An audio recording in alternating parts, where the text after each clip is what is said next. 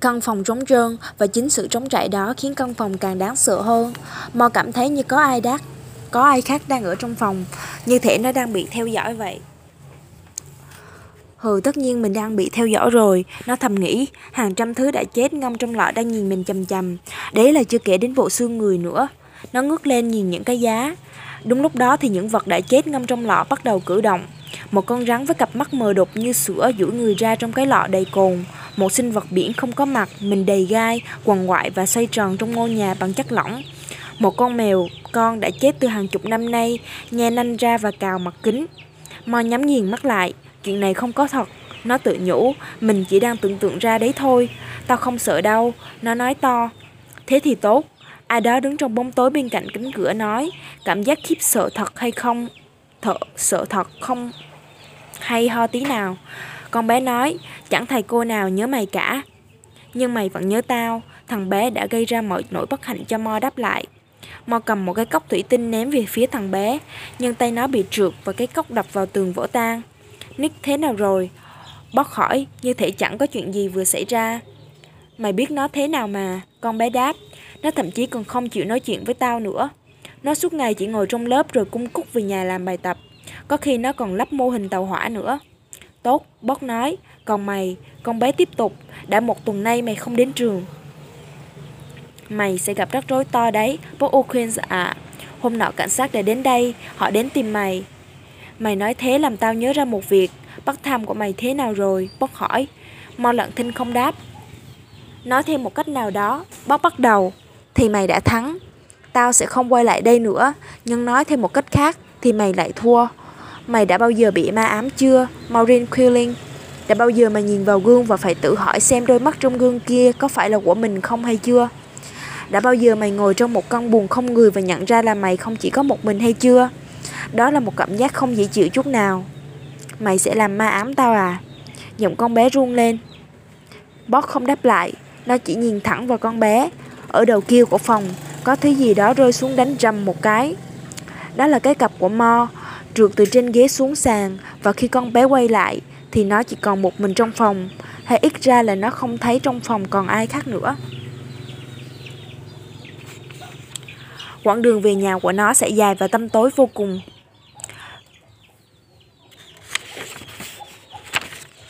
Thằng bé cùng người bảo trợ của mình đứng trên đỉnh đồi, nhìn xuống vầng quần sáng của thành phố bên dưới.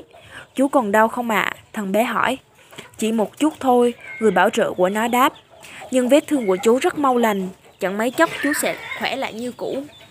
Cú đêm ấy có thể làm chú chết được không ạ? À? Khi chú lao lên đầu chiếc xe ấy. Người bảo trợ của nó lắc đầu.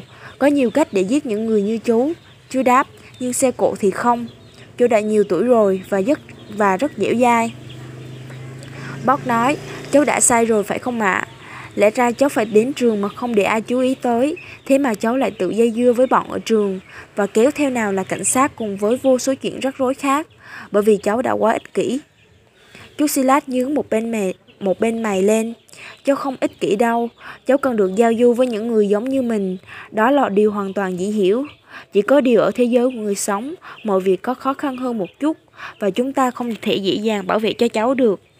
Chú muốn giữ cháu được an toàn tuyệt đối, chú Silas nói. Nhưng chỉ có một nơi duy nhất là an toàn tuyệt đối dành cho những người như cháu.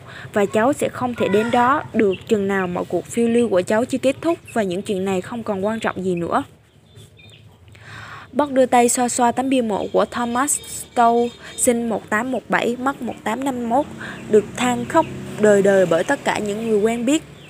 Cảm thấy những mẩu rêu đang nát vụn ra dưới ngón tay mình. Hắn vẫn đang ở ngoài kia, Bót nói, kẻ đã giết gia đình đầu tiên của cháu. Cháu vẫn cần phải biết thêm về con người. Chú định, chú có định ngăn cháu rời khỏi nghĩa địa nữa không ạ? À?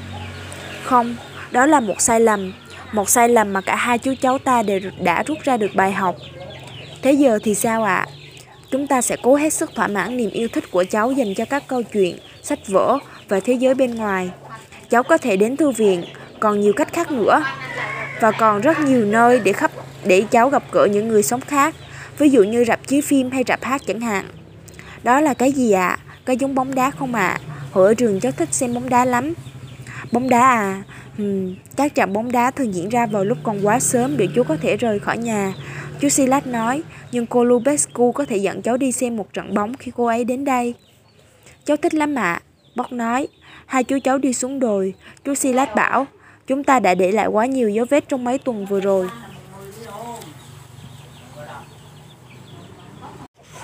Bọn chúng vẫn đang tìm kiếm cháu, cháu biết thế, cháu biết đấy. Trước kia chúng chú cũng đã từng nói như thế. Bock trả lời, làm sao mà chú biết được? Và bọn chúng là ai? Bọn chúng muốn gì? Nhưng chú Silas chỉ lắc đầu, không chịu nói gì thêm. Và trong lúc này thì Bock phải tự bằng lòng với phải tự bằng lòng với chút thông tin ít ỏi ấy. Chương bảy. Tất cả những kẻ tên Jack. Suốt mấy tháng vừa rồi, chú Silas rất bận. Chú rời khỏi nghĩa địa hàng bao nhiêu ngày, thậm chí là hàng tuần liền không về. Vào dịp Giáng sinh, cô Lubescu đến ở ba tuần thế chỗ, thế chỗ chú, và Bock đã ăn cùng cô trong căn hộ nhỏ của cô ở khu phố cổ.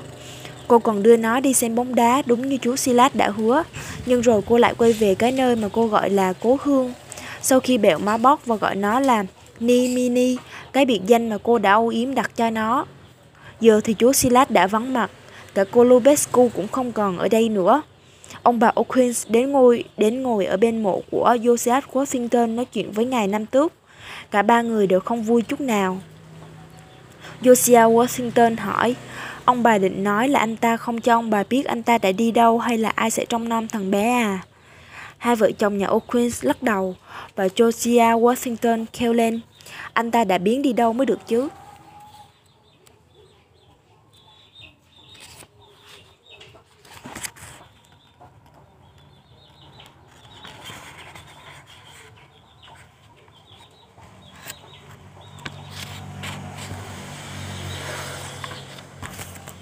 Nhà O'Quinn không biết trả lời thế nào.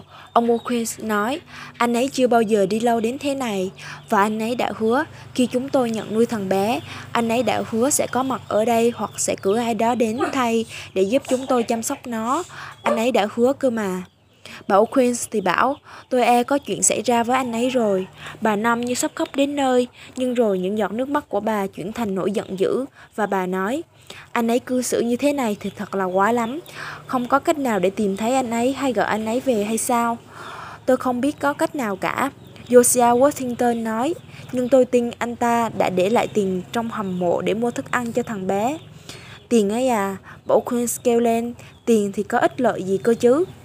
Bock sẽ cần đến tiền nếu nó định đi ra ngoài mua thức ăn. Ông O'Quinn mở miệng, nhưng bà O'Quinn lại quay ngoắt sang trách cứ ông. Hai người cũng tồi tệ chẳng kém gì nhau. Bà bảo, bà rời ngôi mộ của Nam tước Washington đi tìm con trai. Đúng như dự đoán, bà tìm thấy nó đang ngồi trên đỉnh đồi, nhìn xuống thành phố phía bên dưới. Nếu con cho mẹ biết con đang nghĩ gì thì thì mà mê mãi thế, thì mẹ sẽ cho con một xu. Bà O'Quinn nói, mẹ có một xu đau. Đâu, đâu, Bock đáp. Nó đã mười bốn tuổi rồi và cao hơn cả mẹ nó.